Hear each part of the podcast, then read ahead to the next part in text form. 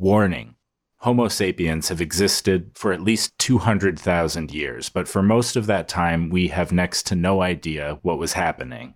Most of human history is irreparably lost to us.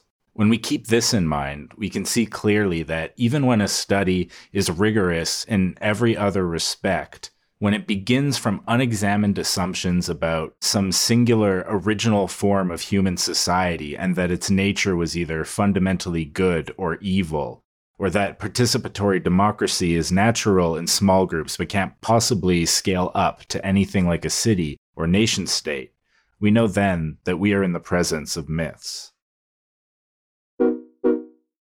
You're seriously wrong. You're seriously wrong. You're seriously wrong. Seriously wrong. You're wrong. You're seriously wrong. You're wrong. You're seriously wrong. You're wrong. You're seriously wrong. You're wrong. You're seriously wrong. You're wrong. I'm wrong. You're wrong. I'm wrong. You're wrong.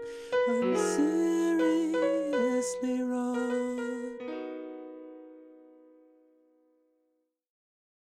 Hello, everybody, and welcome back to the Seriously Wrong Podcast. My name is Aaron, and this is Sean. Today's episode, we're joined by David Wengrow, author of the book What Makes Civilization, and professor of comparative archaeology, to talk about his new book with the late David Graeber, The Dawn of Everything. So as we all probably know, unfortunately, we lost David Graeber last year, which is a really hard loss for the contemporary left and anarchism. It was hard for me. I really looked up to the guy and admired him. And he came on the show to talk about his book Bullshit Jobs, and he was just like the nicest guy ever. David Graeber was a brilliant, continually insightful, and challenging writer we admired really greatly. And for that reason, we're both pouring out a little bit of a kombucha for him today.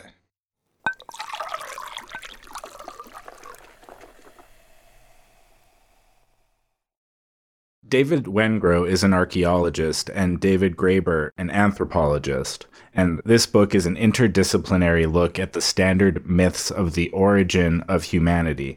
This is a huge, epic book, and its scope is a lot bigger than we could cover in a typical episode of Seriously Wrong, although we've done our best. It's out on the 19th of October in Europe and Canada, and November 9th in the United States. We've got a link in the description for where you can pre-order it or buy it. And overall, I guess I'd say our review is that it's very good. It's a good book. We highly recommend it. It's so good that we had to invent a new rating system in order to express how much we like it. It's a bit different than your traditional rating system. It uses thumbs, and thumbs when they're pointed down in this system is good, and when they're pointed up is bad. So we're giving this book 4, because we're 2 people, 4 thumbs down. That's the best possible rating we could give. Yeah, it's a huge rating. Thought we should probably break with the tradition. You know, you might be familiar with other thumb-based rating systems. They have their origins, you know, in ancient Rome, which was a slave-holding society. We just want to break with that entirely, set out our own new path, have a little bit of imagination, a little playfulness, a little bit of quirkiness.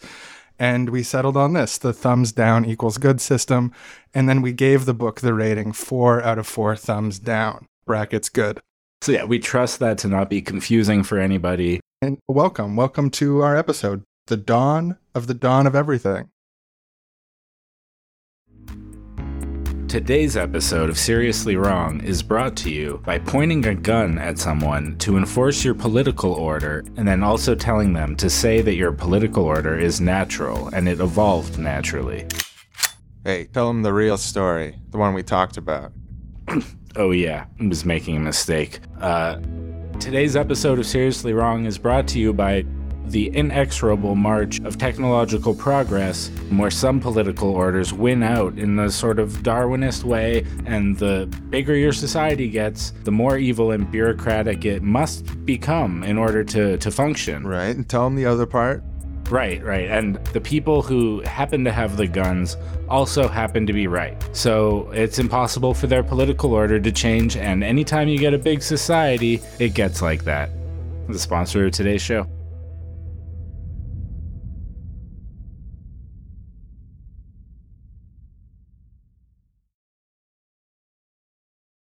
We are joined now by David Wengrow, one of the authors of The Dawn of Everything. Thanks for coming on the show.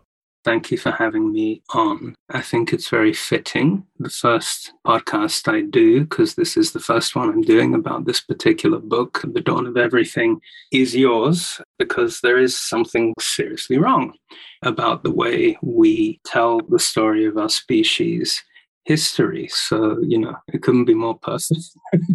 For a while, we just called it the Everything is Wrong book. Everything you know is wrong.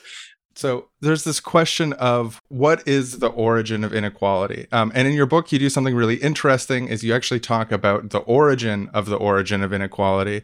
Where did this idea come from that there is an origin to inequality? Why do we think that? Maybe before we get on to how the story of human history became about the origins of inequality, maybe it's worth just laying out the seriously wrong picture of human history that we have just in its basics. I guess it would go something like this. We as a species originated in egalitarian hunter-gatherer bands and then somehow fell from grace into inequality. So in this familiar story, small is supposed to mean egalitarian. Big is meant to mean hierarchical. And because there are, 8 billion people or so on the planet, the basic message is that we're all fundamentally doomed. And what we show in the book, in The Dawn of Everything, is that really all the assumptions which underpin that familiar story are scientifically wrong. And unlike some other people who write these big history books, this is kind of what we do. David Graeber was a professor of anthropology. I'm a professor of archaeology. But the problem is a lot of people, including some very well-meaning and very smart people, really don't want to know. We want the myth to be true. I think, in a way, we live in this very unequal world, and the familiar story seems to hold out a candle almost for our innate goodness. You know, if once upon a time we all lived in egalitarian societies, maybe we can somehow do it again. It's never quite clear how. And people will go to amazing lengths to ignore or deny all the evidence to the contrary. So it's definitely worth looking into the origins of the question of the origins of inequality, while recognizing that in no way does the kind of evidence that we have today about what actually happened in human history really fit that conventional story. You know the parable about the no true Scotsman? And there's kind of an equivalent for hunter-gatherers. So when you have evidence of hunter-gatherers doing things that clearly are not very egalitarian, keeping slaves, worshipping kings, having sophisticated systems of land tenure, the standard response is, oh, but they aren't real hunter-gatherers. You know, they're not true hunter-gatherers. Or yeah, they're complex hunter-gatherers. Yeah, or affluent hunter-gatherers, or, you know, maybe there's something weird about them. Maybe they eat too much fish, or they're living in the wrong kind of environments. You know, it all gets a bit silly, especially when you look at the actual evidence for what human societies were like before the dawn of agriculture. What you see is not this drab picture of little egalitarian bands. What archaeology shows you is something more like a kind of carnival parade of different political forms and experiments. Ice Age Europe, we have people buried like kings and queens long before you actually have anything like monarchy or aristocracy. It's just the burial, so what's up with that? In the Americas, we have these massive public arenas like Poverty Point in Louisiana 3,500 years ago, where hunter-gatherers were gathering in their thousands. We have cases of slavery being adopted and then abolished by people who at no point in their history practiced agriculture. So we're a million miles away from, I think, what most people actually have in their heads when they think about the broad sweep of human history. And there is so much wrong that I couldn't keep it in my own head. So I've put notes scattered about everywhere. When I think about hunter-gatherers both establishing and then abolishing slavery, in the very typical, like, sort of stagist view, there's like this weird implicit evolutionary assumption that slavery is something that's evolved. And then if you get sufficiently advanced, maybe after agriculture or something like that, you could have an enlightenment and then figure out that slavery is wrong or something like that. But then you have examples that just completely sort of like rip up the standard teleological map.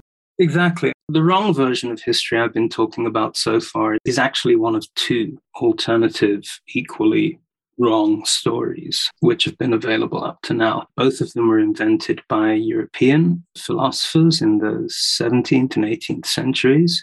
The one I've been talking about, how we started in innocence and fell into inequality, is, of course, the story that Jean-Jacques Rousseau told in his second discourse on the origins of inequality. But there's another one which is also still quite popular, and it starts even earlier with Thomas Hobbes. And this one says, we still begin in tiny bands of hunter-gatherers, but they weren't nice at all. In fact, they were very nasty and brutish and competitive, and it's only by taming those basic instincts that we achieve civilization. And what they mean by taming in this version of the story is basically inventing the state, inventing top-down systems of control. So whichever wrong version you choose, Hobbes or Rousseau, you still end up feeling that what history has ordained for you and your children, as George Orwell put it, is basically a boot stamping on a human face forever. So just get used to it. Another thing we do in the book, which you mentioned, is try to explain how these myths actually came into being, which turns out to be a really fascinating story. And a lot of it actually takes place in Canada and what Europeans back in the 17th century called New France. So that's basically the Great Lakes region south into what's now upstate New York. And Europeans encountered indigenous societies, mainly Iroquoian-speaking groups like the Huron Wendat in that area, who at the time enjoyed social freedoms that were unheard of in Europe. And word got out via travelers' tales and missionary relations. And these accounts became incredibly popular and influential in Europe. So before you know it, some people are getting very excited about the possibilities, but other people are getting a bit worried. And the worried people, for example, the physiocrat economist A.R.J. Turgot, he comes up with a very clever way of neutralizing all these stories. This is going to get us back to the origins of inequality. How to neutralize all these stories about how it might actually be possible for us to live differently. Maybe we could have women's rights.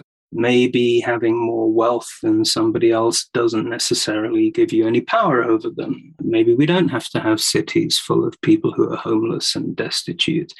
And basically what Turgot does in a series of important essays on world history is to flip the whole thing on its head, to say, well, the only reason these Native American societies can have all these freedoms is not because they were superior to us, it's because they were inferior, he claims, by which he largely means inferior in a technological sense, having less material goods, having less capacity to alter the environment, that kind of thing. And actually, this is how our whole story about human history as a series of technological stages actually originates. It's all part of this quite conservative, reactionary counter-reaction against what we call in the book the indigenous critique of European culture. Suddenly, all that matters is whether people are classified as hunters or farmers or urban commercial types. And often they don't even get the classifications right. So the Wendat Huron end up being characterized as savage hunter-gatherers, although they'd actually farmed crops for centuries. Because it gives conservative thinkers in Europe a way of saying, well, yes, they can have these social freedoms, but it's only because they don't wear clothes and they basically live in this primitive world that no rational person would ever want to go back to, even if we could. So this is partly how a debate about freedom kind of morphs into a whole story about the origins of inequality. And it's partly Rousseau in that famous essay. What he does is really fascinating. He kind of merges elements of the indigenous critique with its love of social freedoms together with that new scheme of technological evolution, social evolution, which is getting very fashionable in educated circles at the time.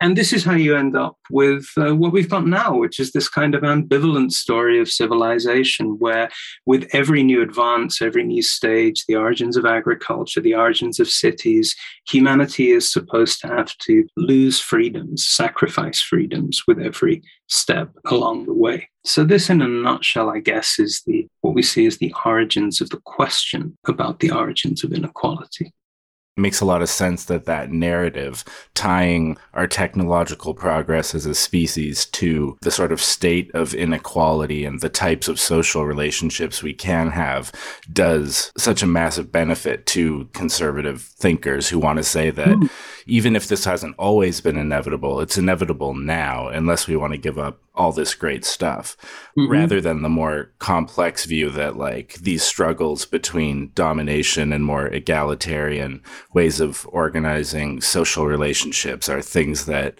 we've been dealing with forever and we've had many different versions of regardless of the technological state at the time.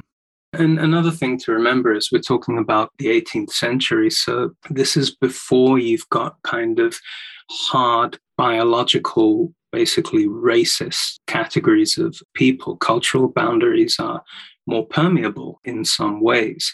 And there's no particular reason why opinions expressed by indigenous people in North America wouldn't have a huge impact on industrialized societies in Europe. That's a relationship of hierarchy that had to be created and constructed so that, you know, by the end of the process, we find ourselves in a situation where if people feel there's anything they can learn from indigenous societies, then it must be something to do with how we lived long ago in some, you know, remote epoch of our species, as opposed to what we find in the 17th and early 18th century, which is that actually the opinions expressed in the Jesuit Relations and in travelers' accounts like that of the Baron La Hontan were really considered important in European intellectual circles. And they realized that actually in many ways, the groups, the societies being described in the Americas were miles ahead of us, certainly in terms of things we'd consider important today,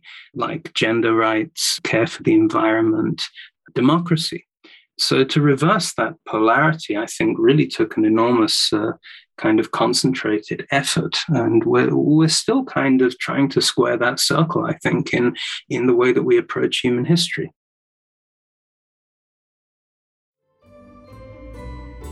And now it's time for Wrong Boys Children's Story Hour. Hello, children. Hi. Hi, kids. Hey. Today we're going to be telling the story of the revolt at Teotihuacan. All right, calm down, otherwise we won't be able to tell the story. We know it's exciting, and we know it's everyone's favorite. You'll probably be asking your parents to hear this later. Okay, let's begin. Once upon a time, there was a place called Teotihuacan. Between 50 and 200 AD, it was a growing city structured around the building of monuments like pyramids. Religiously motivated human sacrifice seems to have been part of the process of building their pyramids and temples. And what we'd expect to see next in the archaeological records from other similar sites is a concentration of power around the city's focal monuments, with the building of luxurious palaces inhabited by the wealthy and privileged rulers, with attached quarters for elite kinsmen, and the development of monumental art to glorify their military conquests.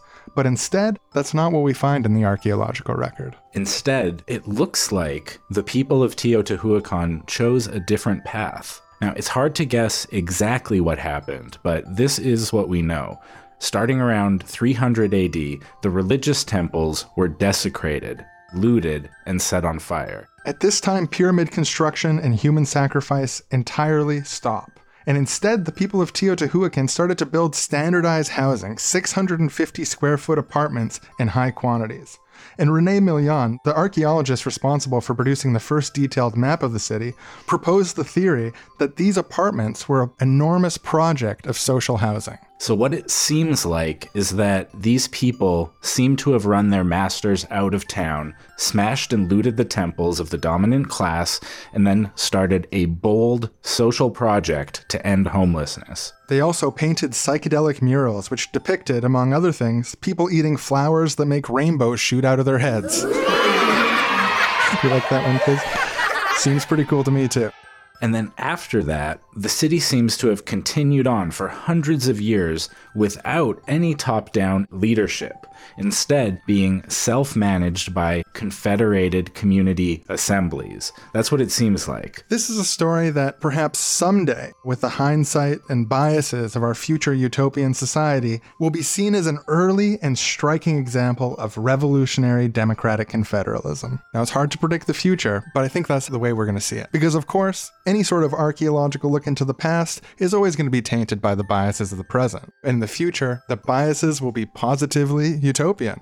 That's it. The end. Hey, yeah, it was a great story. Oh, you kids. It's a pleasure to read for you, too. Next time on Wrong Boys Storytime, we'll be telling the story of the direct democracy on pirate ships. So you're going to want to stick with us.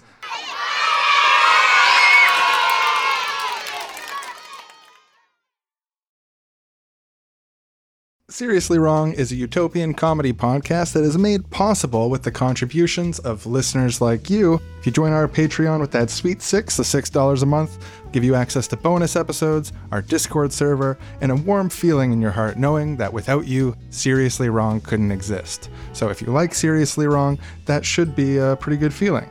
Yeah, and if you don't like Seriously Wrong, then it might not be a good feeling, but we would argue that you should still donate to the Patreon to help Seriously Wrong keep going. Absolutely. Even if you don't like it. That's our opinion. That's what our research has led us to believe. And if people are saying, oh, you're biased, you benefit from that, then actually I would correct our real natural bias, because we're such naturally humble guys, is to encourage people not to donate. But we took a step back. We tried to look at this really objectively. We tried to think about what was best for everyone and best for society.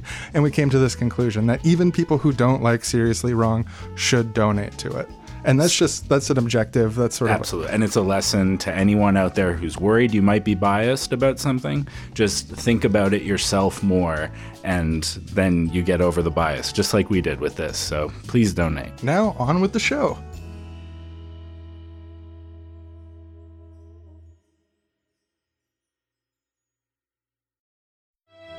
We now go to a very serious professor giving an important presentation on the real reasons behind early human decision-making. Professor, just a quick question. Why did the people in this region make decisions to have slaves, but their neighbors abolished slavery and had more egalitarian relations? What accounts for that difference? Good question, and a tricky one, too. So we don't know for sure yet. But we do know that it has some sort of material basis, obviously. So perhaps one speculation is that the egalitarian society were foragers who lived on berries and small game, so were able to remain innocent. And the ones with slaves, maybe they just ate a bit too much fish. Genius. Brilliant. That's a theory in history. Follow-up question, with all due respect. Both of those groups lived in really similar bioregions, and the egalitarians definitely had the option to eat as much fish as they wanted. Considering there's no known material reason for that discrepancy, shouldn't we look for a simpler explanation, like maybe the interests of a slave-holding proto-aristocracy won out a political dispute in one region but not another, or just maybe the differentiation of free political life more broadly? Stupid. Get out of here, loser. Now, please. This is a fair question. And, I'm not afraid of some inquiry. To answer, absolutely not. That's the kind of explanation that I would put an asterisk next to until I had a real reason discovered. Not this kind of nonsense where people just up and decide things for themselves. And I have faith that one day a real reason will be discovered, some sort of environmental or teleological determinism, a proper explanation. Woo! Amazing. Yes, that's why he's the professor.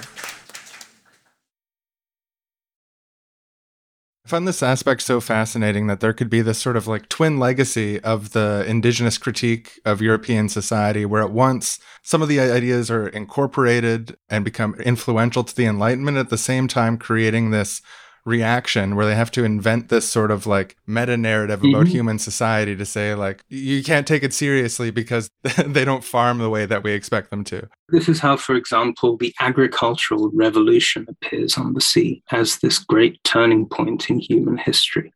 And that hasn't changed. I mean, if you pick up more or less any popular science book on the big picture of world history, you're going to find a chapter or even most of the book devoted to something called the agricultural revolution. And that now, speaking here as an archaeologist with something of a specialism in prehistoric societies, that notion of the agricultural revolution really belongs or ought to belong to the seriously wrong version of world history.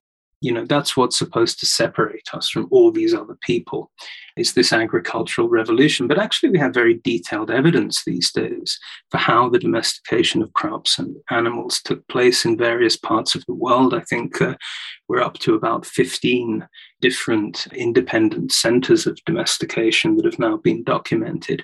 And in no sense, we can say now, in no sense was this a revolutionary process. First of all, the biological process of domestication for most crops took something in the order of 3,000 years to complete. That's kind of long. This wasn't like Alexander Graham Bell running down the stairs, I've invented farming, and then everyone just reorganizes into a hierarchical society. And then it's not because people at the time, prehistoric people, were confused or incompetent. Actually, it's completely the opposite. They were the experts in manipulating wild plants and so on. They've been doing it for tens and hundreds of thousands of years. And clearly they took the measure of agriculture and for a very long time decided not to go the whole way. We call it play farming in the book. The more technical term in the anthropological literature is low-level food production. It's where you raise crops on a small scale, but you also keep going with the hunting and the fishing, the foraging. And this kind of flexibility seems to have been common to a lot of the world's societies for thousands of years, everywhere from Mesoamerica to China. And the fun thing about all this is that we know from controlled experiments, which were actually done by a former colleague of mine, an archaeobotanist in London called Gordon Hillman, that if they'd wanted to domesticate crops the way that an agricultural revolution would have hypothetically happened, they could have done it so much quicker. Actually, it would only take about 50 years. If you really wanted to. But people chose not to do it that way, which is why the standard story of the agricultural revolution is so very, wrong. You know, there's that line about how we didn't domesticate wheat, but wheat domesticated us, and it made us go and fetch water and clear all the stones out of the fields and blah-de-blah-de-blah. And, you know, it's fun to think about, but it's also kind of silly. I mean, we are large-brained, intelligent primates, and wheat is kind of grass, you know. I mean, it's a myth. It never happened that way.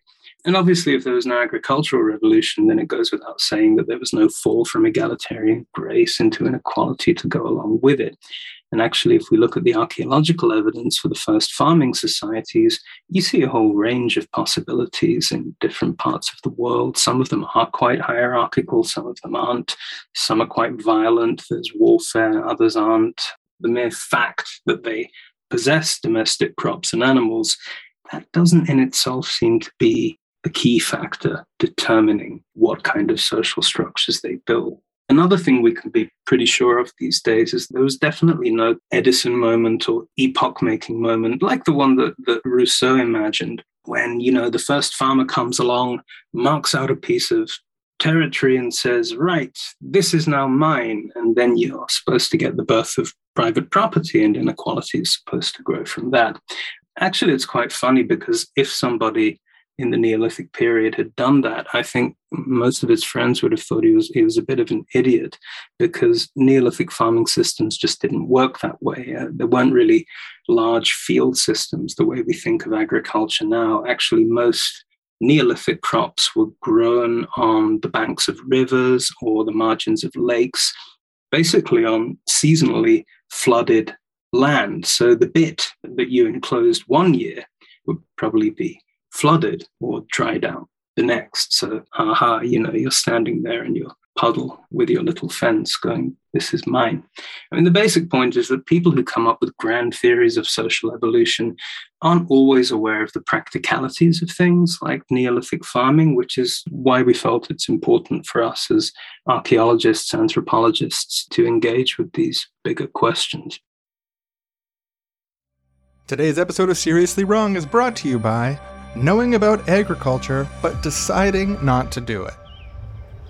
Hey, neighbor. You know that agriculture thing we've been playing around with? Oh, yeah, like planting stuff to eat? Yeah, it seems all right. I got an idea. I'm just running this by you. Why don't we stop all of our fishing, hunting, and foraging, in this extremely fecund and abundant area, and instead find some place to plant a whole bunch of crops just to eat as our lifestyle. We could spend all day planting way more than we'll ever need, and we could store it all up. Doesn't that sound super advanced? What? Dude, you're joking, right? Like, why would you want to spend all day planting? No, I'm serious. And I mean, sometimes we would spend all day harvesting, too. So. Yeah, the land provides everything we need and more. We eat well. We all have what we want. Why would we switch lifestyles to something that's harder when our needs are already met? So that we can move forward in history, shake off the shackles of the state of nature, and triumphantly conquer the land, conquer the foodstuffs, and build complex, hierarchical societies. It's our human destiny. What? You're a real kook, you know that? How much fish have you been eating? I don't think it's been that much fish. History doesn't move in one direction. I don't know what you're talking about. I mean... Look, you're a lovable, eccentric little kook, and that's why we all love you. And if you want to disobey orders, go try out some agriculture, be my guest. But honestly, I think it's a bad idea. It's no fun by myself. I guess I understand where you're coming from. Okay, fine, let's decide not to do it. Yeah, let's decide not to do it. Sounds great. Knowing about agriculture, but for various reasons, deciding not to do it in certain contexts. Proud sponsor of today's show. One thing that I remember from the book, a detail around the domestication of wheat, was that the process of domestication of wheat, there's a theory that the way that it happened was because people were actually using wheat for straw to make baskets and things like that. And it was through the process of pulling straw that they actually created this sort of side effect of removing this part of the wheat that allowed it to be like used for domestic use. That was something I found really fascinating to think about. That's a theory I can't take credit for. It was actually developed by a colleague of mine, a very brilliant prehistorian called Darian Fuller and his colleagues. And the science on this stuff is so good now. I think people don't generally realize like the level of detail and the chronological control that you can have over some of these questions these days in archaeology. And that's right. I mean, we tend to think of the straw as a byproduct of farming, but actually it's integral to all kinds of technologies mixed in with clay to build houses and ovens, not pottery, interestingly, to begin with, at least in the Middle East. But yes, there is an argument to be made there. Looking at sort of like the big picture of if it's the wrong question to ask, like where does inequality come into the picture, then what is the right question to ask? Like how can we think about early human development and cultural development through a different lens?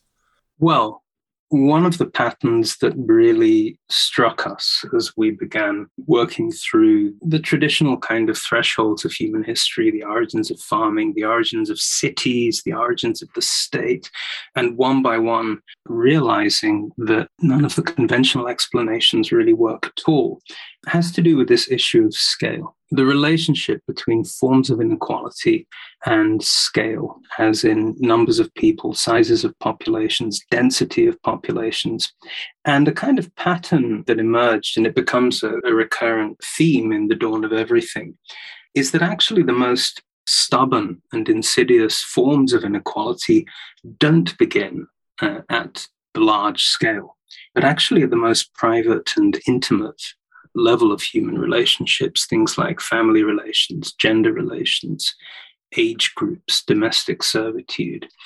Actually, in the broad sweep of human history, based on the evidence that's now available, egalitarian cities and even kind of regional confederacies are surprisingly common. Egalitarian families, egalitarian households are not. So I think there's a very important clue there about why we've been looking in the wrong place. I mean, actually, I think this is one of the most stubborn misconceptions about human history, and it finds its way into so many different areas of life and thought, you know, everything from evolutionary psychology to theories of work and organization. It's basically this idea that once human societies scale up above a certain threshold, hierarchy is kind of inevitable. And the basic idea is that we're living in a modern world, but still with these hunter-gatherer brains, right? So supposedly we're not really wired for it. And that's why we need all these institutional hierarchies and these top-down management structures just to cope with all the, you know, the weird flows of information that hold it all together. Otherwise, chaos or anarchy, as some conservative thinkers wrongly call it. But the obvious question here, you know, the elephant in the room, if you like, is what exactly do we mean by hunter-gatherer brains? Actually, if you look at the latest studies in the Journal of Human Evolution, for instance, they completely blow this idea to pieces that our brains are adapted to live in these tiny insular groups. Actually, what they show is that modern hunter-gatherers don't do this. They don't live in small-scale societies at all. So in Australia, in the Western Desert or in the Kalahari, for example, they actually form these networks across very large territories, way beyond your immediate circle of family, even beyond your language groups. Potentially, they can involve thousands of people. Of course, in practice, that doesn't happen very often, maybe not at all. But remember, the argument is about human cognition. It's about the human brain. So what matters here from an evolutionary standpoint is that members of these apparently small-scale societies hold in their minds an image of a much more complex and extended social system, which can be brought into play on particular occasions, weddings, festivals, feasts, whatever it may be. And archaeology bears this out. So what we see in prehistory before cities is not these isolated pockets of human populations. What we actually see is what used to be called culture areas. Today, archaeologists prefer more scientific terms like interaction spheres. Basically, they're these kind of grand coalitions of small societies, but they form these networks, and they can be vast. You know, they span continents.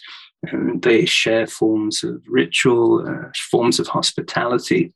So when cities do begin to form in various parts of the world from about 5,000 years ago onwards, actually it often looks like a process of contraction, one of these great regional systems becoming concentrated in a single spot. So there's none of this kind of great psychological rupture that would have forced people to set up kings and bureaucrats and so on.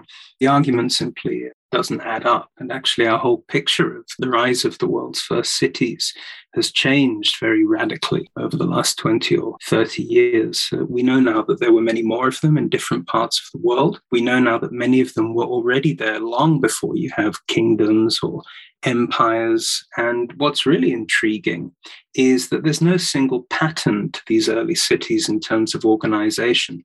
Actually, one of the really striking things that we comment on in the book is that a significant number of them, not all of them by any means, but a significant number were organized on what appear to be robustly egalitarian lines. I could give you any number of examples from South Asia, Eastern Europe, or the Americas, where you have what by general consent are cities with no evidence of things like monarchy or central administration or even marked inequalities of wealth. Isn't the conventional sort of definition of cities in contrast to that? Like, isn't it the old style way of defining a city is like the establishment of a hierarchy is one of the qualitative features? It's true. It's actually, I find this really interesting at the moment because, you know, you're probably aware there's all this chat at the moment about reimagining the future of cities. I mean, in a way, the future of the planet depends on it because most of us live in cities these days. A lot of that seems to be about creating some kind of notion of a decentered city. So, you know, there are lots of buzzwords around like the 15-minute city, proximity city, forget, you know. And we actually got the digital and other technologies in theory these days to make that work on a modern demographic scale. What we don't have so far, I think, is the kind of social imagination to picture what that kind of city would actually be like and in whose interests would it function? Would it be for the few? Would it be for the many? So it's kind of fascinating that while people are hypothesizing about all these different ways of having cities in the future, under our feet, archaeologists are actually coming up with this enormous variety of actual urban forms that people created and lived in for hundreds of years, sometimes thousands of years, that don't fit that kind of, you know, you're right, it's a kind of stereotypical picture that the proto-city is the megalopolis with whatever the ancient equivalent of a financial district was, you know, a bunch of palaces or temples or whatever it may be. It's not true. There are lots of other models and possibilities for urban life. You've got, in the archaeological record now, you've got proto-garden cities and proto-versions of what they're trying in Barcelona with what they call super blocks, you know, where they block out like a bunch of residential blocks, council housing, that sort of thing. And they pedestrianize the bit in the middle. So you create a kind of unit within the city. I think they call them super blocks or mega blocks. We now go to two friends talking on a train about the myth of the noble savage. Hey, train buddy. Hey, saved you a seat. Good to see you. How was work today? Same old, doing useless stuff that probably doesn't need to be done. Oh yeah, capitalist modernity in a nutshell. At least you got out of the really humiliating tier of jobs, right? Oh yeah, it's still soul-crushing, but it was much more so before. So I'm thankful for that in a relative sense. You were telling me last time about the origin of the noble savage trope and that it actually came from a racist group or something. What was that? Can you tell me that? Yeah, and so in the 1850s, there was like this clique of racists that took over the British Ethnological Society. They're the first people to have used the term noble savage as like a term of derision. So like we typically associate it with like a left-wing critique of removing agency from indigenous people by treating individual indigenous people as like magical, or treating indigenous societies as magically good and without any complexity. Kind of imagine like a white hippie with dreads being like, dude, we need to live like the tribal people of the past did, you know, like kind of oversimplifying real human cultures that obviously have a bunch of complexity, kind of like benevolent sexism, where it's not that you are putting women down explicitly, you're like treating them like delicate, perfect flowers in need of protection. So you kind of dehumanize them in a different way. But yeah, the origin is like actually from racists taking over, like explicit racists. Yeah, they advocated for the extermination of so-called inferior people. This argument was used to say basically that the indigenous societies in contemporary times of the 1700s and 1800s were not peers on the world stage, indigenous cultures and European cultures. You know, this is a time period where these are societies that were being interacted with by the Europeans, that they were actively doing trade with, doing cultural exchange with. I know, it's a real mind ripple because the European tradition pretended that it wasn't in dialogue. Yeah, I was reading about all these travelers and thinkers at the time publishing these dialogues that they had with indigenous people, oftentimes with weird, archaic, racist names, like this one by the Baron de la Hontan called Curious Dialogues with a Savage of Good Sense Who Has Traveled. It's like this bizarre, good sense, he's traveled, traveling gives good sense. And it inspires, among other things, a long-running theatrical production. So, you know, like this was a big thing. A whole bunch of other people are coming out with variations on this idea. And some of these dialogues were fictionalized, but a lot of them were explicitly by the author's account, based on real conversations that they had in the New World or in Europe with people from indigenous societies. And I think overall, this narrative's really compelling when you look at the timeline. The dialogue that you were just mentioning, published at the beginning of the 18th century. When does the Enlightenment start? The beginning of the 18th century. And these indigenous critiques of European society were like really popular with the intellectuals in Europe. For example, the Wendat leader, Kandiaronk, he said, "I spent 6 years reflecting on the state of European society, and I still can't think of a single way they act that's not unhuman. And I genuinely think this can only be the case as long as you stick to your distinctions of mine and thine. I affirm that what you call money is the devil of devils, the tyrant of the French, the source of all evils, the bane of souls, and the slaughterhouse of the living." This isn't a guy that was just made up for this fictional dialogue. People said that he was the smartest person that they'd ever met. And it makes sense because in Wendat society in the Great Lakes, the charisma and well-spokenness of leadership was how leadership worked. There was no control of information. There was no threat of violence. So people like Kandiaronk needed to be well-spoken, otherwise people wouldn't listen to them. The sort of Western exceptionalism that says that the Enlightenment is this unique product of European intellectuals seems not just ridiculous, but like an act of intellectual theft. It took place over generations. I mean, the people at the beginning of the 18th century, if you told them that these were actually European ideas being put in the mouths of indigenous people, they'd find that idea ridiculous. Because Kandiaronk visited Europe. People met and spoke with him. They debated him, and then they recorded it. Yeah, and I mean, we want to make sure not to just like deifying indigenous cultures, but at the same time, there's also a sense in which this idea of the noble savage myth can be used to put down attempts to draw lessons and inspirations from indigenous societies that we know about from history or that still exist. This presumption that it must be white people projecting their ideas onto indigenous people rather than white people stealing the ideas from indigenous people. You know, I don't believe in intellectual property necessarily, but I do believe that credit should be given where credit is due. Like, there's this example of this city-state in central Mexico during colonization called Tlaxcala. And this Spanish explorer, I should say Spanish colonist, Cortes, is going around and like at this point has experience identifying the kings in this Mesoamerican context where he is and like recruiting them to his cause or neutralizing them. When he arrives in Tlaxcala, which he estimates a total population of 150,000 people, like it's a big city. To quote him, he notes that the order of government so far observed resembles very much the republics of Venice, Genoa, and Pisa, and there's no supreme overlord. This gets dismissed as him just kind of like projecting this idea of a republic onto this city-state, presuming that they are like Venice or Genoa, that they have these republican systems going on. But like there's descriptions of him engaging with representatives of a popular urban council whose every decision had to be collectively ratified. And we even have accounts that were written in the decades after based on the accounts of native leaders who survived that conquest and their immediate descendants, saying that when Cortes arrived in the city, there was a discussion among the city's 4 senior justices, who sometimes accounts mistakenly refer to as kings, but as far as we know, they weren't kings, they're senior justices. They're having a debate about what to do, whether to welcome him in or to attack. It's a fierce debate, and it's written again as a dialogue between these different factions. And the synthesis they arrive at is attack him, ambush them with a contingent of Atomi warriors. But if it doesn't work out and they beat us, we'll just say, oh, it was just the uncouth and impulsive Atomi who just, you know, went after you. Sorry about that. Come in. We'll work things out.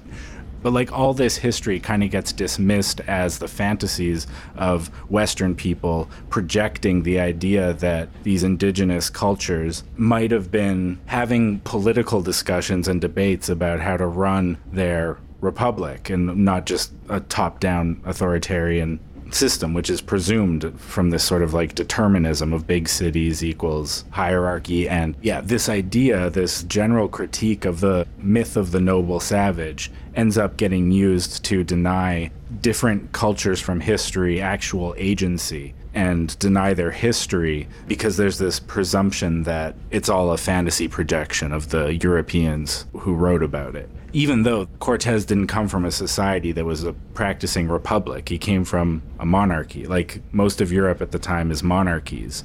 To say that it's a projection of their own European democratic ideas when those ideas weren't super popular at the time, like this is even before the Enlightenment. This is like Renaissance, 1500s stuff. Right. And then like the kind of typical narrative on this is that somehow Europeans were projecting Enlightenment values onto indigenous thinkers before the Enlightenment. Like indigenous thinkers are telling them all these things that end up being integrated in the Enlightenment. And then in retrospect, people say like, oh, it's actually some incredible time traveling ideology that's sort of forcing all these ideas onto indigenous people. And it's a premise that only really makes sense if you think of, you know, this whole colonial process as being something that's like a blip rather than a multi-hundred-year process where people actually got to know each other and talk to each other about these things. In the 1500s, you have Cortes interacting with these democratic indigenous structures. In the 1700s, you have Kandiaronk talking to people about the structures of Wendat society and criticizing Europe. And then in the 1850s, you have these racists invent the term noble savage to criticize people who take indigenous ideas seriously and to say that to take what they say seriously is contemptible. A lot of the way that people think and talk about this is still caught up in these colonial discourses that were invented to dehumanize and degrade people. But like, there's no such thing as a savage. Yeah, noble or otherwise. There was people in America with rich political lives. And this isn't pre-literate people. This isn't pre-agricultural people. Like, we shouldn't be defining these cultures by this sense of a process that inexorably leads in a certain direction. They were people who were sometimes noble and sometimes ignoble, like all of us. And there were people whose brilliant ideas were stolen from them, repackaged under a guise of Western exceptionalism, and then used as an excuse to violently dispossess and genocide them. Maybe we should retire this myth of the noble savage. If we're really concerned with the simplification and dehumanization of indigenous peoples, both in the past and in the present, maybe we should listen to these indigenous critiques of living in the way of money, of destroying our planet. Because to do so isn't to put indigenous people on an unreasonable pedestal. It's just to give them the basic thing that they've been denied for hundreds of years, which is status as peers who have something to teach us, like everyone, about what it means to be human. Oh, geez, look at the... I can't believe we've been talking for so long. We're almost at my stop. I get on after you and get off before you, so... Less commute than me, so lucky you. Yeah, it's funny. There's always a part of your journey that I don't have access to. I don't know what it's like. I'm never there for that part. It's Yeah, and I don't know. There's a lot... I mean, we just meet on the train. We're like train friends. We work in different fields. I don't know what goes on in the entirety of your world either, come to think of it. What I always find with a commute, what you got to do is just find ways to use the time. You read, you talk to someone, or you listen to a podcast. You know, it takes up part of your day, but then you do have some real freedom within that, to some degree, even self-actualize and stuff. I mean, not that commuting is ideal for everyone. I'm just saying, if you do commute, there's ways to make the best of it, and that's what I try to do in that last 10 minutes. Well, maybe one of these days I'll stay on until you get off and then go back in the other direction, so I have 10 minutes by myself. But better get going or I'll miss my stop. Nice talking to you as usual. Always enjoy these chats. Wow, yeah, good chat.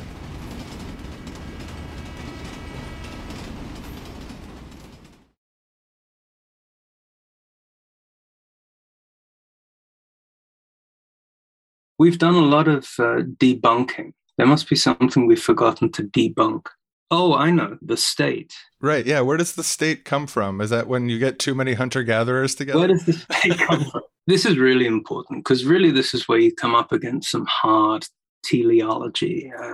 You know, there's a natural tendency to look around and think, well, whatever institutional form is prevailing at this particular moment in time that I happen to have been born into, somehow it must be inevitable, it must be natural. And to think otherwise is difficult. You know, it means you have to actually step outside your immediate circumstances. You have to consider other possibilities. And usually historians and social scientists get trained to counteract that tendency, you know. Otherwise, it becomes impossible to do genuine history or social science. We just end up telling kind of parables and just so stories about how capitalism and the modern nation state are the end of history. But it's surprising how often even scholars who are trained in those fields fall into the trap of teleology. Yes, you know, the world today is covered from end to end with mostly capitalist nation states. So they find it necessary to somehow explain this as the inevitable outcome of thousands of years of social evolution. But it creates all manner of problems. For a start, there's been a terrible confusion in the academy about actually defining what a state is, especially for people who want to extend that discussion back to things like Shang China or the ancient Inca or Egypt. Actually, there is no universally accepted definition of the state which applies to all those things, which is kind of worrying, you know, given that most of us live in them. It's been allowed to drift into the realm of things that are somehow beyond explanation or beyond definition, almost sort of mystical in the way that Hegel or Hobbes, for that matter, would have seen it. And this isn't A, very scientific, and B, it means when you come to study the origins of this thing that you don't really agree what it is, inevitably it's a bit of a fool's errand, especially when you start actually comparing societies and political systems like ancient Mesopotamia, ancient Egypt, the classic Maya, and you realize they're actually all based on completely different principles. In fact, there's a very simple explanation, isn't there, for why European-style nation states are ubiquitous in the world today, right? And we all know what it is. It's simply that for the last few centuries, Europeans went on a kind of very focused... gunpointing quest. Very, very focused, very ruthless, systematic project of imposing them on everybody else. And in history, you know, like in science, you're meant to go for the most parsimonious explanation, the least convoluted one, right? And it's a lot easier to say that than to try and come up with some incredibly complex account about how over thousands of years, you know, somehow weirdly people independently, inevitably all over the world converged on a single system of government. And as we show in the book, it's also just not true. North America is a great example. You know, before the arrival of Europeans, clearly that's not what had happened.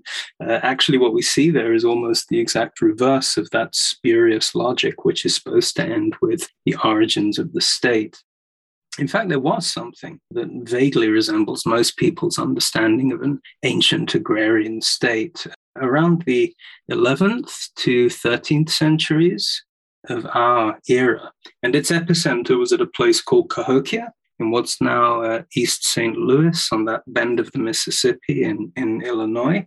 So it's famous, you know, it's a famous site. It's got these great earthworks and pyramid mounds, elaborate burials for the ruling classes. There's even evidence of human sacrifice. But by the time Europeans show up a few hundred years later, indigenous populations had completely abandoned the site and everything it stood for. The whole regional system that was built around it had been dismantled. And instead, with very few exceptions, most of the population of the Midwest and the Southeast had moved into kind of polis-sized republics governed on communitarian principles. So you have what looks like the start of what you'd expect to be the beginning of your conventional state coming up in the United States, and then a record that shows that partway through people decided or something happened and they were like, actually, screw this noise.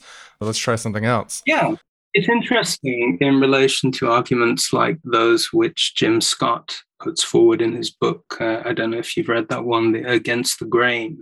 You know, Cahokia was a classic kind of grain state in that sense. You know, it's all based on maize farming and agrarian economy, but it doesn't follow the pattern of the Eurasian. I mean, Scott's book is mostly about Mesopotamia and China, but mostly, let's say, Asia or Eurasian civilizations. And as long as you stay within that Eurasian frame of reference, the pattern does look quite unilinear, you know, one-dimensional. But once you step out of it, particularly into the Americas, where you do have a fairly, well, it's kind of like an independent point of comparison. Obviously, there was movement across, otherwise there wouldn't be a population in the Americas, but all of that happened tens of thousands of years earlier. And so at the point we're comparing, you know, before, let's say, the pre-Columbian era, you can actually look at those two land masses, or three if you want to count South America as a separate one, and say, well, look, here we've got examples of societies that did embark on that particular trajectory that created cities and things that we today recognize as states, kingdoms with an agrarian economic base, but then moved away from it and went in a totally different direction, which is why when Europeans do show up in the regions we started talking about, the Great Lakes and what anthropologists refer to as the Eastern Woodlands regions, they encounter all of these societies with these incredibly sophisticated and developed political cultures that are all based around communitarian values, what we probably describe as egalitarian, although they didn't actually seem to place that much emphasis on equality of wealth, but societies in which people were free to basically disobey commands. You know, even those who had chiefs, like the Huron, Wendat, those people could not simply order other people around. There was no way in which one could turn material inequalities into that kind of coercive power, which by implication means if you want to change something or get something done or galvanize people into, you know, a particular project, it has to be by some other means. And this was widely described by missionaries, traders, and travelers who were not necessarily very well disposed to the indigenous people they were encountering, but begrudgingly accepted that in many ways they had developed skills of persuasion, debate, oratory, argumentation, even democracy, that were the envy of people who considered those things. I mean, there weren't many people in Europe at the time, I think, who would have considered those positive values.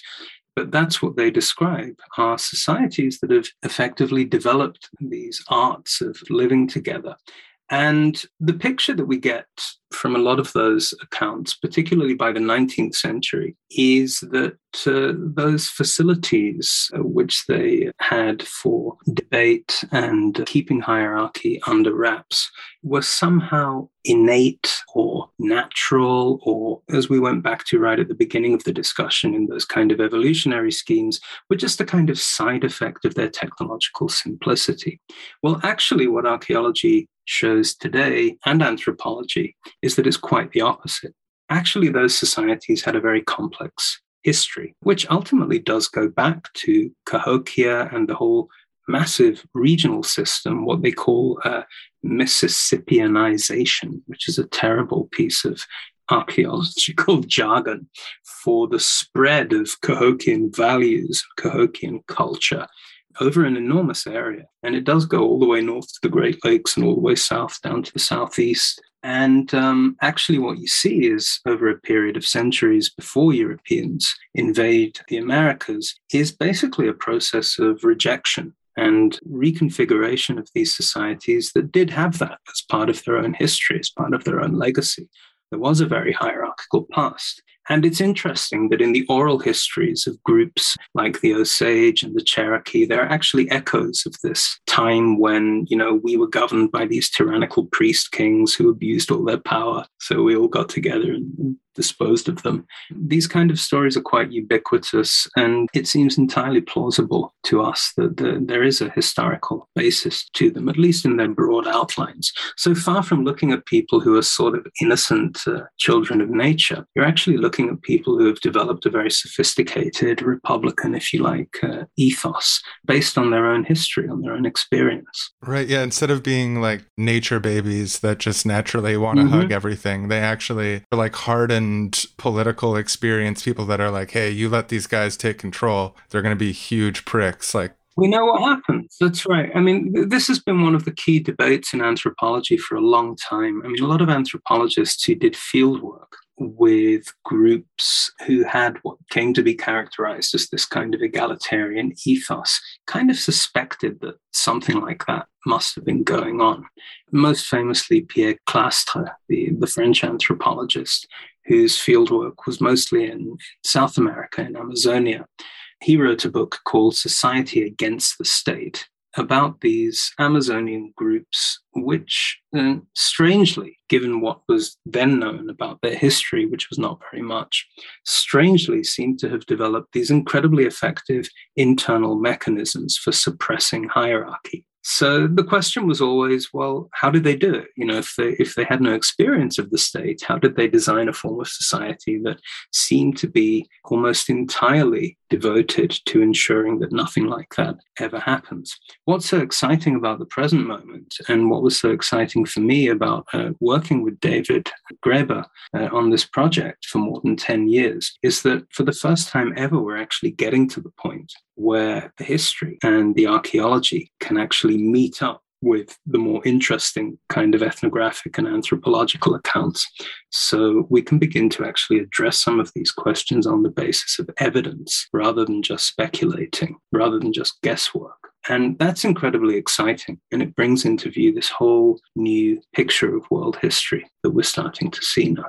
Amazonia is an amazing example, and it's kind of tragic in a way, because a lot of what's being uncovered, particularly in Brazil, is not happening because of archaeology. It's happening because of massive deforestation and the destruction of these ancient tropical environments and the populations who historically lived there. But what's been coming out, both through that kind of destructive process and through more scientific kind of archaeology, is that actually those regions, you know, Amazonia was like supposed to be the last preserve of these supposedly innocent examples of humanity in its original condition or whatever. None of it's true. I mean, what we know now is that actually there were very sophisticated, large-scale, and quite hierarchical societies in those regions too, going back hundreds of years before the arrival of Europeans. We have evidence of enormous trade networks, roadways, towns, even cities. And there are similar surprises popping up everywhere now because the technology. For example, there's a technique, it's an imaging technique called LIDAR, which is used for all kinds of different things. Archaeologists have picked up on the fact that it actually allows us to see below the forest canopy. So this is images which basically project through the plant coverage and allow you to see ancient landscapes, which it would be impossible to ever reach through conventional survey or excavation. But with this particular technique, you can do it. So lo and behold, areas like Yucatan or Tabasco in Central America, where we knew there were cities, pyramid mounds, and that kind of thing.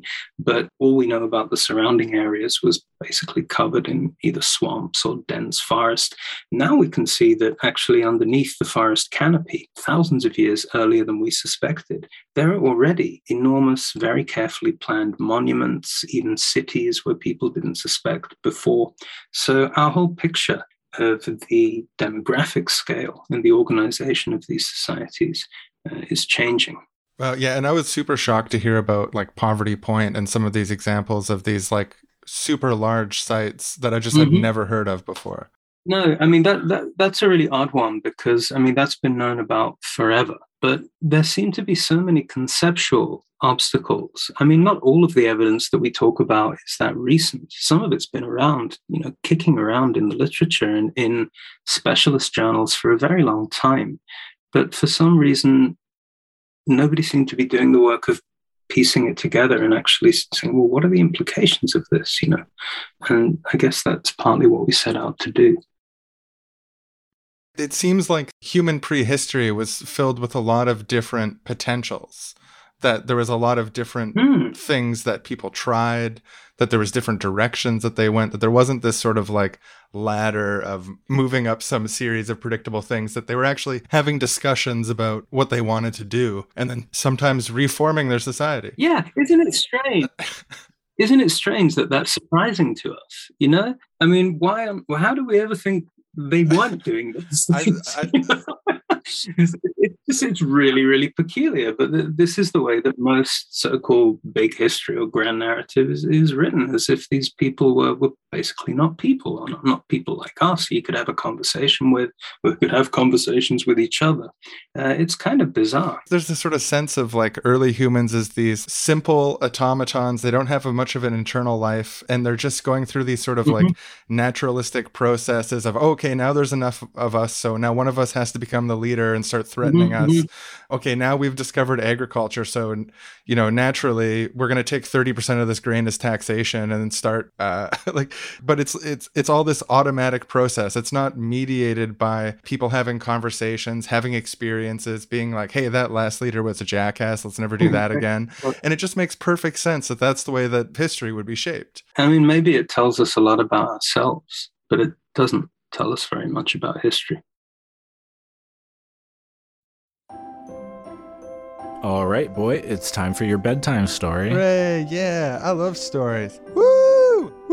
I appreciate the enthusiasm, boy, but it is time to start. Woo! Story time! This is actually the story of the dawn of states and markets. States and markets? Yeah, but actually even bigger than that, I think I have to first explain where people come from, because states and markets come from people. So if you look around you and you see all this great technology we have today, look, there's your video game consoles, the scooter that you drive around the block for fun. Oh, yeah. All these gadgets. When you look at all this great stuff, just first you need to understand that it all comes from the market and it comes from the state. We didn't always have this stuff. We used to live in simple times. Papa, when you say a long time ago, do you mean like 12,000 years ago? That's right. 200,000 years ago? Right. Or actually, yes. 3 million years ago? Basically, when I'm talking about the past, I'm talking about everything before agriculture. So before that, it was all like this. That time period, nothing happened? Well, we were just in a static state? I wouldn't say nothing happened. I would say the same things happened over and over again. Now, there's actually some disagreement about whether those simple things were extremely violent all the time, like a sort of war of all against all,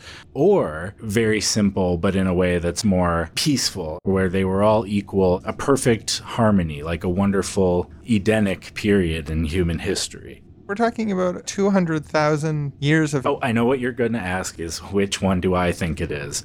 Your papa is kind of a centrist. I think that they were extremely violent and extremely egalitarian in a simple way for both of them. Does that make sense? What sort of evidence do we use to make these claims? Well, you see, boy, when Christopher Columbus and the other explorers came over to the New World, they actually encountered some people who didn't have this technological progress that we did. Basically a remnant of this pre-12,000 years ago period.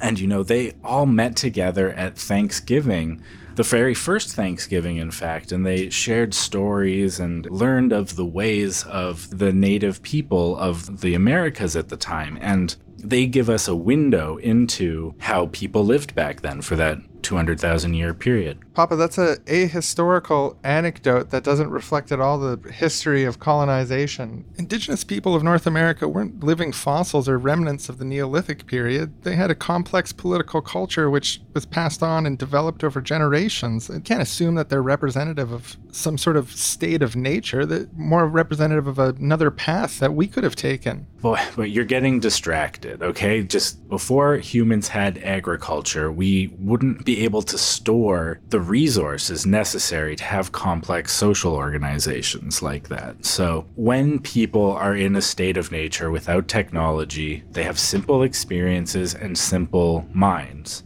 The human brain evolved. Sorry, yes. The human brain evolved mostly like 200,000 years ago or more. So I don't think that people who live outside of our society had simpler minds. Look, boy. It has nothing to do with the teleological direction of society, the way that you're trying to make it out. It's an odd argument. Boy, you're just not getting this here. Oh, maybe I'll quote Francis Fukuyama for you, which is that as little bands of human beings migrated and adapted to different environments, they began to exit out of their state of nature by developing social institutions. But Dad, there's like at least a 90,000 year gap between humans venturing out and the development of these social institutions you're talking about.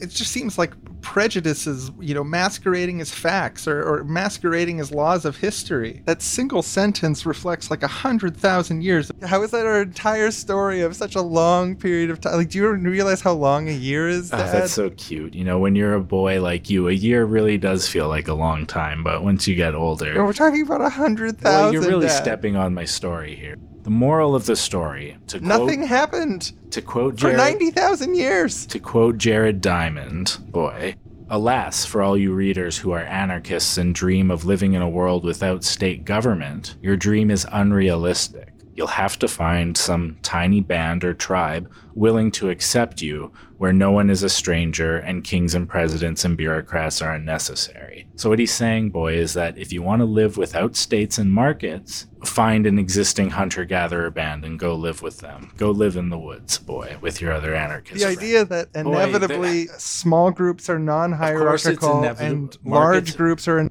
inevitably hierarchical, that doesn't make any sense. It's obvious. If you don't think markets are inevitable, boy, then why do we have records of shells and necklaces and bones being found thousands of miles away from where they originated? They must have been using them as money to trade. There's evidence. You were looking for evidence. So. Well, all you're saying is that you just personally can't imagine an alternative to markets as to why these things would have been moved around. It's tautological. It's like, oh, markets are universal, therefore these must be markets, and it's then more proof that markets are universal. The truth is probably a lot more interesting, Dad. Like, it could be that they move with traveling healers or entertainers, or they were lost repeatedly in gambling. And that's just scratching the surface. I mean, I don't think we should project things from our current society back on the record like that. It just seems like a recipe to make mistakes. It'd be like in the far future, you know, there's like some sort of alcohol cult society, and then they looked back on the breweries that they found from our current era to be like, oh, this is the first alcohol cult. Right, they'd be wrong if they assumed that about us, but obviously it's different because they didn't have all the technology. But technology doesn't make you like smarter. Think of it like people could decide to not explore technology. They could even have good reasons not to. They could have traditions based around like the Amish, you know? The mind of a boy, the mind of a boy. You know, just it's so naive and innocent and unself-conscious what you're saying. It's kind of like early humanity, the way that how racist is it to say early humanity when you actually mean the indigenous cultures of the 1600s and 1700s? It's not early humanity. That's almost contemporary. Well, this similar stage. Society has developmental stages. It's a racist projection. Okay, obviously this isn't working as a calming nighttime story like I hoped. Is there a different story you want me to read? Maybe Transformers or Pokemon, something. Can you tell me the story of the revolution in 300 AD in Teotihuacan? No. We won't be learning about that. That's not a calming story at all. Complete projection, too. It's not even a true. What about similar stories from China and from Mississippi? No, that's... How much sugar did you eat with dinner? How about a Blue's Clues? Would you like a Blue's Clues story? Yeah, here's something I need Steve from Blue's Clues to help me figure out. Why are we continuing to use these larger mythic structures of history that we've been deploying for the last few centuries that just don't work anymore and are actually impossible to reconcile with the evidence, especially when the consequences of doing so are politically disastrous and impoverish our sense of history? Just please go to bed. Please. Returning to the big scale question about the right questions to ask, what are the implications of all this? I anticipate we'll get a certain amount of whinging and complaining along the lines of, oh, well, you've taken away our nice story and you haven't given us another one when we were so attached to it. But in a way, that's exactly our point. You know, science is actually advanced now to the stage where you can have, if you want it, a much more accurate and sophisticated understanding of what our species history was really like. And hey-ho, you know, big surprise, it doesn't look like the Garden of Eden. What it does look like is actually incredibly interesting and actually a lot more hopeful, I think, than these kind of dismal tales of innocence lost, you know, and so on. I mean, it turns out that, as you were pointing out earlier, early human populations were in many ways far more conscious of alternative social possibilities than we are today. So I guess if you force me to come up with some grand generalization about human nature based on all this new evidence that's now at our disposal, it would have to be that we are essentially a kind of playful species, which somehow got stuck in a rather deadly game and seemed temporarily to have forgotten how to change the rules. But really what history teaches us is that to do that, to change course, create society in a different form, isn't some kind of unusual privilege. It's actually what makes us human in the first place. And as far back as our scientific evidence leads us into our own past, we find this to be true. Wow. Yeah, that it's such a beautiful idea. The concept that to change the way that we live is not some deviation from who we are and what we've done, but it's actually, it's more sort of the rule of history. And we've, in our current society, we're actually acting sort of bizarre and not reopening the possibilities of change. That reminds me of something else that you talk about, actually, too, the three fundamental freedoms. Do you want to talk a little bit about that? Our argument, one of our arguments, I mean, basically we found we had to invent a whole bunch of new concepts for the book, because one of the reasons that the old kind of evolutionary schemes haven't gone away is because they were actually kind of elegant, you know, bands, tribes, chieftains. You won't find an archaeologist or an anthropologist anywhere in the world who actually admits to believing that stuff anymore. But the fact is, people still use the terms, they put them in scare quotes, and anyone who's not a professional anthropologist or archaeologist just kind of assumes that that's what most of history was like. And so we felt it was important to put something else in place to start that process. I mean, it's way more than anything we could manage by ourselves, but just to begin that process of, it's really a descriptive process, just a way of classifying these other patterns that seem to be closer to the evidence. Like, you know, what do we call an egalitarian city? You know, we don't really have a language for that. The language we do have is a very loaded language. Democracies, republics, the term civilization, it's all got a certain baggage attached to it. So one of the things we came up with, which seems to encapsulate some basic features of societies that haven't been essentially trained into obedience the way that you and I mostly have been, is that there are three kind of elementary forms of human freedoms. First is simply the freedom to move away, escape your surroundings, knowing that you will be received at your point of destination, valued, taken in, cared for. This is what makes possible those great culture areas, those kind of hospitality zones that I was describing that we see before the creation of cities and after. So that's freedom number one, freedom to move away. Freedom number two is the freedom to disobey arbitrary commands, arbitrary authority. Again, knowing that you're not going to be ostracized or kicked out of your community or thrown into jail, but that you're going to be taken seriously, debated, and so on. And based on those first two freedoms, the third freedom, which is simply the freedom to remake social relations in some other form, or to move between entirely different forms of social reality.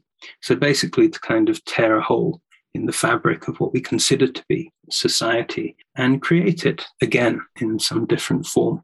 These freedoms seem to have been very widespread and very common among a great number of human societies.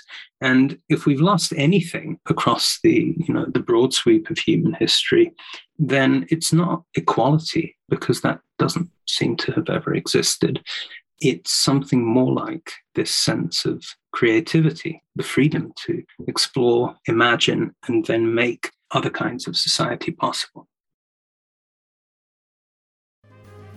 We now go to an elementary school deep within the city core of Wrongtown, where a group of misfit students are being taught by an inspiring teacher how to enjoy learning for the first time.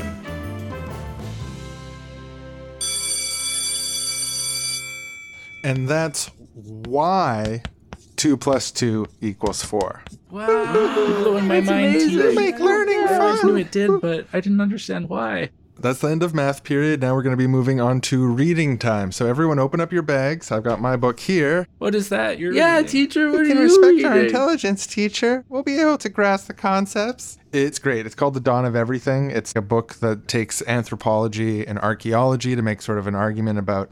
Here, one sec. I think it's going to make more sense if I write it out. So here's one group of humans, and here's another group of humans. Say they are on other sides of a river, right?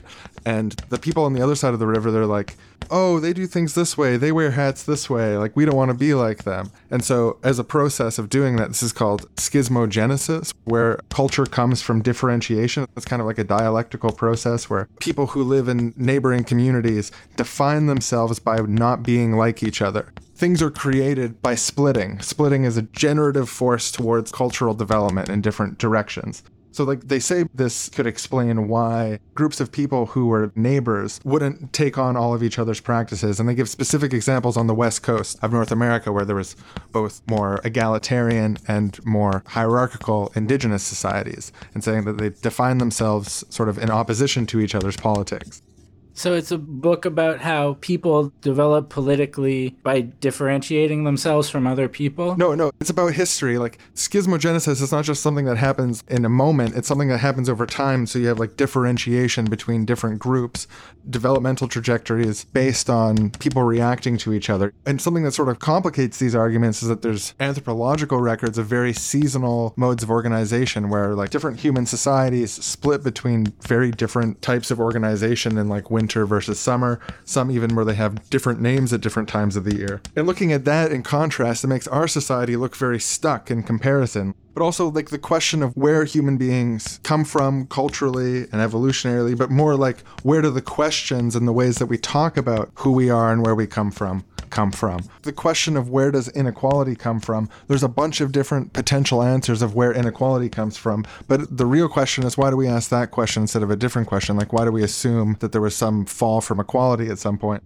And so they propose, among other things here, I'll write it out, 3 fundamental freedoms: the freedom to reject orders, the freedom to leave, and the freedom to remake your political life, to create alternatives. And they're saying that in a lot of human history, we probably had these 3 freedoms, and in the current day, we don't because of the existence of the hierarchical global order. But also the questions of like, where does the hierarchical global order come from is complicated. There isn't really commonly used definitions on like what a state is. So they propose 3 elementary forms of domination: the control of violence, the control of knowledge, and charismatic power. So like the social hierarchies that can form through persuasion and charisma. And then those 3 things can be institutionalized into the control of violence into sovereignty, the control of knowledge into administration and bureaucracy, and the control of charismatic power into heroic politics, either through military leaders, political leaders, elections. These 3 things in institutional forms are part and parcel of the modern state, but we find a variety of examples in different communities through the archaeological and anthropological record where only some of these criterias are fulfilled, where you have, say, for example, bureaucracy without charismatic politics or vice versa. So this provides, they say, a potential lens to look at the development of different types of hierarchical administration and the state. Although they say that the state doesn't really have a clear origin because the state isn't really a clear thing. Basically, I guess the big argument is that human history isn't as rigid as we typically say. It was maybe a more playful process. It was not set in stone. Humans and proto-humans are cousins within our evolutionary trees. There's a lot we don't know about them, but it seems that we've had a very playful history. We've tried things out. But presumably, over the course of human history, there's been thousands of varieties of ways of organizing ourselves we can no longer access that didn't leave any footprints on the historical record. We tried out farming for a long time before anyone committed to farming. We tried out leaderships and hierarchies on temporary bases for a long time before we tried institutionalizing them. The real question is, why did we get stuck in one way of being instead of others? And how do we lose our ability to access these fundamental freedoms? And the answer seems to be through these systems of control. Wow. I feel like I got some of that. Yeah, you got to read the book. It's a lot, and you probably have to read it like multiple times in order to remember all this stuff. So if you want to copy this down for your own notes off the board before I wipe it off. That's wild. Are all adult books that dense and interesting? I got to say, they could put this quote on the cover of the book: "Not all adult books are this dense and interesting." Signed, teacher. Yay! I'm so inspired to learn. Cool teacher taught me to read. When I first came in here, I couldn't read as good as I can now. When I grow up, I'm going to become an archaeologist and anthropologist.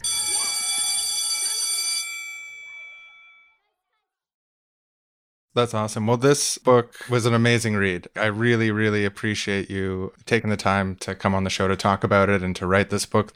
I found it mind-blowing, and I won't blow too much smoke up your ass, but I think it's like really, really great. When I was reading it, I was like, holy crap, this is the way that people are going to start talking about the past in the future. Like, I felt like you were really laying out the case between the lines of little things I'd heard over time and little things I was like, this doesn't seem right. And I don't know, it's just an amazing book. Anyone interested in this subject matter should definitely read this book. I just wanted to say that because I really, really appreciate it. It's rare that I find I've read a book where that I've had so much thought provoked by it. And even just like unrelated, like one of the things that you mentioned is the movement of people around the world and how we think of people as moving kind of very slowly. And then so I was looking at the out of Africa map and I was like, why were people in the Middle East for 50,000 years but never went to Europe? Like, how does that make any sense? It's like a 3-week walk. It's not an easy walk, but it's a walk people can do. And then, so I'm Googling around. I'm like, oh, there's evidence actually that they were there 6,000 years earlier from this year. And I was like, well, it really... You can do it now on Google Maps, I guess. You can actually see how long it would take to walk to all these places. But, I mean, the other thing to remember is that people have boats, you know? I mean, people look at a map and go, oh, my God, you know, how did they walk through all those glaciers? And, I mean, even serious archaeologists sometimes forget to look at what's going on around the coastlines. Right, yeah. And the river. And we have an example of boats from, like, 10,000 years ago or something like that. But it seems to me if you find your first preserved boat 10,000, like, boats... they're not that extreme of a technological innovation, right? Like people must have had proto boats. They must have tried out different things at different times. That's right. They got to Australia and places like that a lot earlier than 10,000 years ago. Actually, I'm thinking of possibly writing another book one day, which kind of takes all the principles we've been talking about, but with a more technological focus, a bit like Gordon Child used to do in the 1930s or whatever. But instead of this story about how, you know, once in a blue moon, there's some great technological revolution, and then for thousands of years, we remain kind of prisoners of our own creations, which is basically the story of the agricultural revolution and the urban revolution. No, actually, what we learn is that it's the other way around. People are often playing around with technological possibilities thousands of years before they put them into practice, you know. So we have toy models of wheeled vehicles in the Americas, but as far as we know, they never actually used wheeled vehicles. They just make little toys for their kids that show they understand perfectly well what is an axle and what is a wheel and what is a spoke and this kind of thing. So it goes back to this idea of playfulness in a way. But, you know, I guess the wider point is that if people are that playful and inventive with their technologies, then why not with their societies? You'd spoken in the past about the potential of this being like a series of books. It was David's idea. He insisted that this would be the first one, and then we'd do like The Lord of the Rings, you know, then this would be The Hobbit. Although, as I pointed out to him, it's a bit too long for The Hobbit. You know, this is more like The Lord of the Rings. So I'm pretty satisfied with what we accomplished, and I think it stands on its own feet. You know, it's complete in itself. But yeah, were he around, we would have wanted to exemplify and explore a lot of these new concepts in much greater detail, because it's not a dogmatic book. You know, it doesn't say this is now the new version of everything, and you know, this is the be all and end all, and you must either take or reject these concepts. It's really the beginning of something, and all of the points we make, I think, could do with a lot more exemplification and exploration, hopefully by a much larger number of researchers than just us. I mean, that would be another aspiration I have for the book. Amazing talking to you today. I guess, is there any last notes that you'd like to share with our audience on this? I think we did pretty well talking about everything that's seriously wrong. And maybe one day we can talk about some of the things that are more right. Because it's not actually, well, you've read it. I mean, it's not a negative book. We're not just in the business of, I mean, we do a bit of debunking here and there, but we're also searching for better questions and new patterns. And I think by the end of the book, various things do come into focus that perhaps we haven't talked that much about, but that could be for another occasion. This is your first interview for the book. Once you went through the whole spiel, you've done it a zillion times. I'll be flat out. I'm going to be taking a 3-year sabbatical when this is over. Well, thanks so much for coming on the show. It's really my pleasure. Thank you for having me on and for helping me to get the message out. Oh, yeah. Our pleasure. Yeah. Anytime, as soon as you're well rested, just shoot us an email. If you want to talk about your socks, we'll have you on, because this has been so great. That's very, very kind of you. Thanks a lot, guys. We now go to a carnival parade of different political forms and experiments.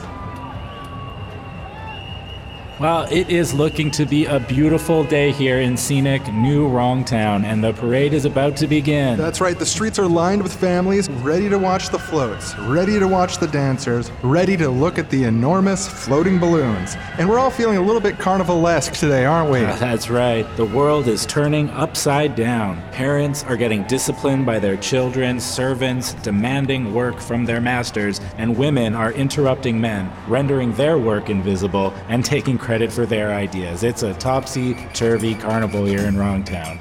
And now it looks like the carnival parade is really beginning. Here comes the first float. Oh, this first one is great. It's a tribute to humanity. Two big rolling eyes flanked by dozens of dancers wearing dozens of different cultural outfits, all dancing together and holding tools. Of course, that float is about the things that bind us. Rolling your eyes famously is found around the world, from Amazonia to the Australian outback, an almost universal symbol of disapproval. And the humans flanking the eyes, they're engaging in another universal human act, dancing to rhythm and using tools. That's millions of years of evolution at work, folks. It is a veritable cavalcade of humanity. They've got tools, they've got music. These are some beautiful hominids. Next up, a tribute to good fences and good neighbors. We've got a big animatronic Fisher King on one side of the fence and a Protestant forager on the other, both side-eyeing each other. And of course, this is a reference to the specific dynamics of the West Coast of North America, where it seems that societies developed in opposite directions by being unlike their neighbors. But it's not just about them, it's about all of us, and the ways that we make and remake ourselves in relation to one another. And of course, it's worth saying that less than 100 miles from here, there is another parade happening formed in opposition to this one, which is celebrating humanity in their own way by dressing up in medieval garb and having a beauty competition. I hate those idiots, and I hate their dipshit parade. And they hate us too. Next up, it's the seasonality float. You can see that each side of the float represents a different season, and the people on it are dancing back and forth, arranging and rearranging themselves in different ways to represent the seasonal social arrangements that change in a cyclical way. And here comes the play float. Looks like we've got play kings, play farming, and play warfare on there. And look, over on that end, they're trying out agriculture just as a game. This amazing variety of imagination and inspiration is just so human. Next up, the eccentricity float. This float is all about the beautiful ways individuals express themselves. We've got dandies on bikes. We've got people wearing shirts that don't match their pants. And we've got the kid that I went to elementary school with who wore suits every day, except for the one day he was dressed as a cowboy. And that is a true story, folks. Now, this next float is interesting. This is the Revolutions float. It's really kind of a mashup. You can see elements of Teotihuacan there, but that psychedelic guillotine is definitely a French Revolution influence. Those are proletarians flanking either side and waving, and it looks like they have more than just immiseration, but also a sincere hope in a vision for a better future as well. Looks like we've got another huge balloon coming up behind. What's that? It's a big floating Christopher Columbus getting shot in the dick balloon. You know, that was supposed to be a special balloon just for the Thanksgiving Day parade, but everybody liked it so much, we decided to use it again. Now, who doesn't love Christopher Columbus getting shot in the dick? I hope that every statue of him is torn down around the world. You can say that again. And this is an unconventional float. What is that? An enormous paper mache head? It's a David Graeber tribute float. I'd recognize that grin anywhere. He's eating a flower with a rainbow coming out of his head. Usually our floats aren't so specific to a person, but we're making an exception because he was, in a way, one of the founders of this carnival parade. I think his influence is felt here today. No, I love that guy as much as is possible to love a public figure that you don't know personally. He really changed the way that I see the world. Yeah, me too. You know, he had a way of stuffing more imagination into a footnote than you might find in someone else's entire book. Did you know that he helped smuggle drones into Syria for the Rojava Revolution? And look there, around the float, it's the play black bloc tossing play Molotovs full of sparkles and handing out mutual aid pamphlets in his honor. That is a beautiful sight to see. What is happening now? It looks like a papier-mâché head is starting to burn. Is that supposed to happen? Look, it's down to the wireframe, and it's absolutely full of birds who are bursting forth, flying freely in every direction. This is amazing. Now, this is just speculation, folks, but I think those birds represent all the people who were touched by his writing and his advocacy. That's the seeds of the next generation. It's like a whole flock of phoenixes rising from the ashes. And we've just received word from the 4 Chief Justices of Wrongtown that the Confederated Community Assemblies have voted to forgive everyone's debts. Now that's good for me. I have a lot of student debt. And it will definitely piss off those people at that other parade that I fucking hate. Meanwhile, at the rival parade, less than 100 miles away. And so, the winner of our strictly ranked beauty competition, with one winner and many losers, is... What's that? Look in the sky. It's birds. Thousands of birds. Ah, they're shitting on our parade. They're warming us. That one pecked me. Oh, disgusting. Now, you stop that. Stop that, birds. Ah, ah, ah. And so, the birds, trained to dismantle hierarchy, pecked the king in the dick until he died. And the beauty parade had their own revolution, burned down the temples, and built social housing. And human beings kept on trying new things, debating things out, and playfully created and recreated their society forever. The end. Yay! Wow! Ooh, that was a great story. Can you tell me another one? Can you tell me the story of Teotihuacan again? Boy, it is your bedtime. No bedtimes, no masters.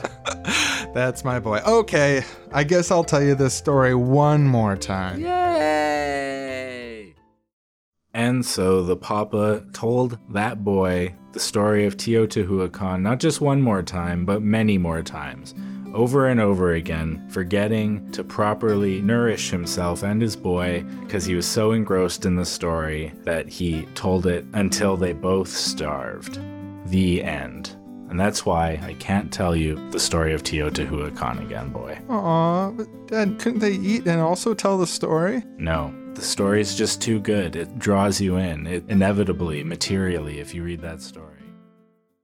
And so the papa lied to his boy about the Teotihuacan story, not about how engaging it is, but what happens to the people who tell it. And that's why we always tell the Teotihuacan story, because fuck that guy. You shouldn't swear, Papa. Oh, come on. You're old enough for a little swearing. We're a liberated society. You swear too much, so I'm defining myself in opposition to you. Ah, come on. Get just a little ribald language for the old man, huh? Come on, I know you got it in you. No. Seriously Wrong is made possible because of the generosity of our patrons. Our sincere and deep thanks for making this show possible. And thank you, David Wengrow, for coming on the show and being such a great sport. So everyone go and check out this book. Maybe buy a copy of it. Maybe we can make it the best-selling book of all time. Maybe we can knock out like War and Peace or whatever it is. I don't know, 50 Shades of Grey or something. Because we really barely scratched the surface here. And let's all continue David Graeber's important work. Bye now.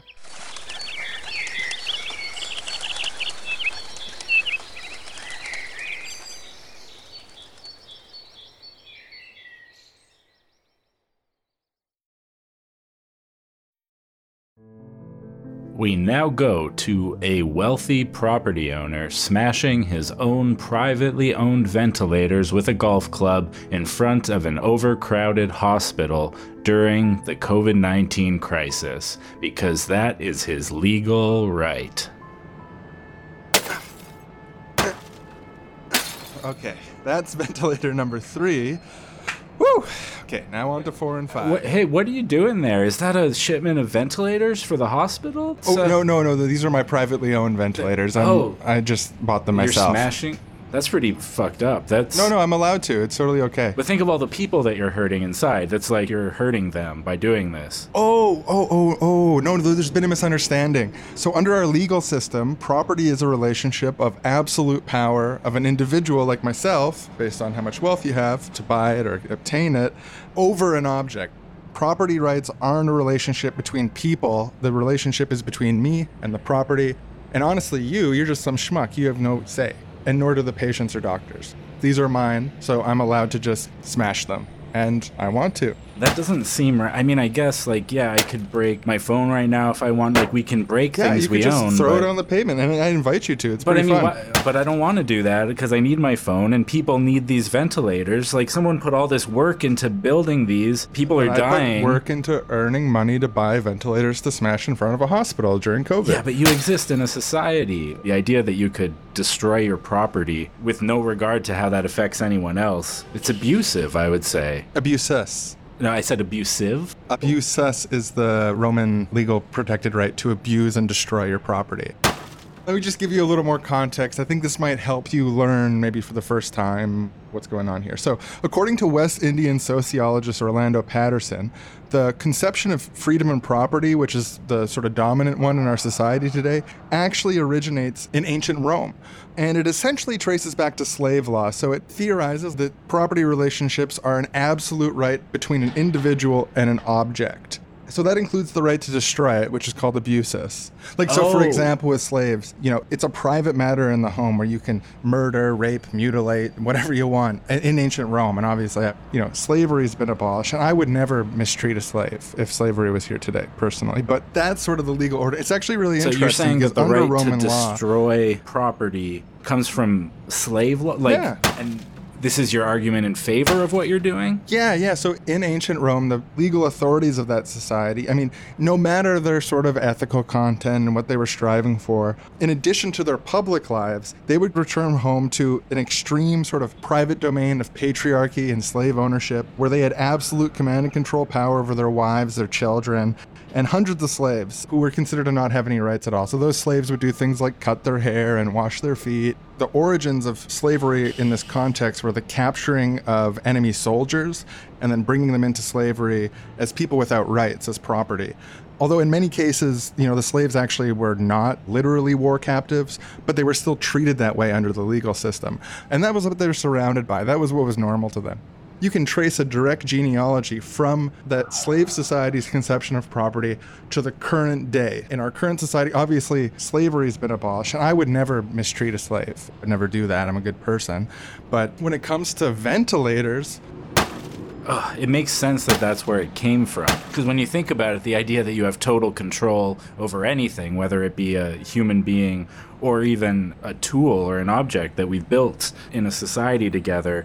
It's kind of ludicrous when you think about it, because, like, you can do this. Like, that's allowed under this system. I absolutely can. And you can just think of it like it's a private affair between you and your property, your ventilators. It just is. But it's clearly not, because there's other people here in the hospital. Look, there's another ambulance showing up, wheeling a person who needs ventilation into the hospital. Well, you don't know that. Maybe his foot's hurt. They have one of those handheld things. They're pumping oxygen into his mouth as they run with it. I'm pretty sure. Or maybe he's tired. I don't even know why you're fighting on this, because if he needs it or not, it doesn't matter to you, right? You just said that. You're going to keep smashing either way. It's actually really interesting, because it's often theorized that a smaller society can be more egalitarian naturally, and as you scale up, hierarchy sort of naturally occurs. But this is sort of a counterintuitive example of maybe the opposite, because these are cases where slaves that masters had absolute rights over were doing care work in the home, cooking for the family and stuff like that. And same with patriarchal relations in this context, women doing the care work in the household, but then having a patriarchal sort of authority of the household who can command and control them. It's a very hierarchical relationship at a very, very small scale. So it seems like the origins of these sort of hierarchical relationships don't actually come from scaling up, but come from, in some cases, the smallest sort of relationships of all, the household. And that doesn't really justify what I'm doing. More the abuses thing does, but that's just an interesting thing that I learned. Yeah, that is interesting, that there's this connection between those basic relationships of domination that can form between individuals and the conceptions of domination that we use as the basis of our understanding of how we relate to objects and property. It's that idea that just like you're a sovereign over something else, over other people, over the products of society, the things that we've built together, because obviously you couldn't just build a ventilator on your own. Well, you don't know that. without a society? I kind of do. This just makes me think of a future society where everything might be kind of like a library. You know how like a library book, you can take it out, but you can't destroy it. You can use it and get benefit from it, but you can't destroy it, you know, like because other people are going to use the book later. There's something to that. That's a kind of property relationship that makes more sense to me than this destroying ventilator thing. Right. Well, I mean, that's why I've got ventilators and you don't. You're a dreamer, and I'm a pragmatist. Well, I would try to stop you, but then the police would come and arrest me. Yeah, it's the job of the police to protect my property rights. Right, so I guess carry on with what you're doing. Thank you. Yeah, and you have a good day. I probably won't. Do you want to take a swing? This is going to haunt me. No, thank you. Don't let it haunt you. Oh, it will. It will. You're surrounded by stuff like this every day. You got to be desensitized to it by now. I am, but this is just such a particularly in-my-face example of it. Yeah, it's a rough one. It's hard to ignore this one. Wow, yeah, that is not going to ventilate anything. That is a hard-to-get part there. I'm just going to smash it. And that was a wealthy property owner exercising his legal rights.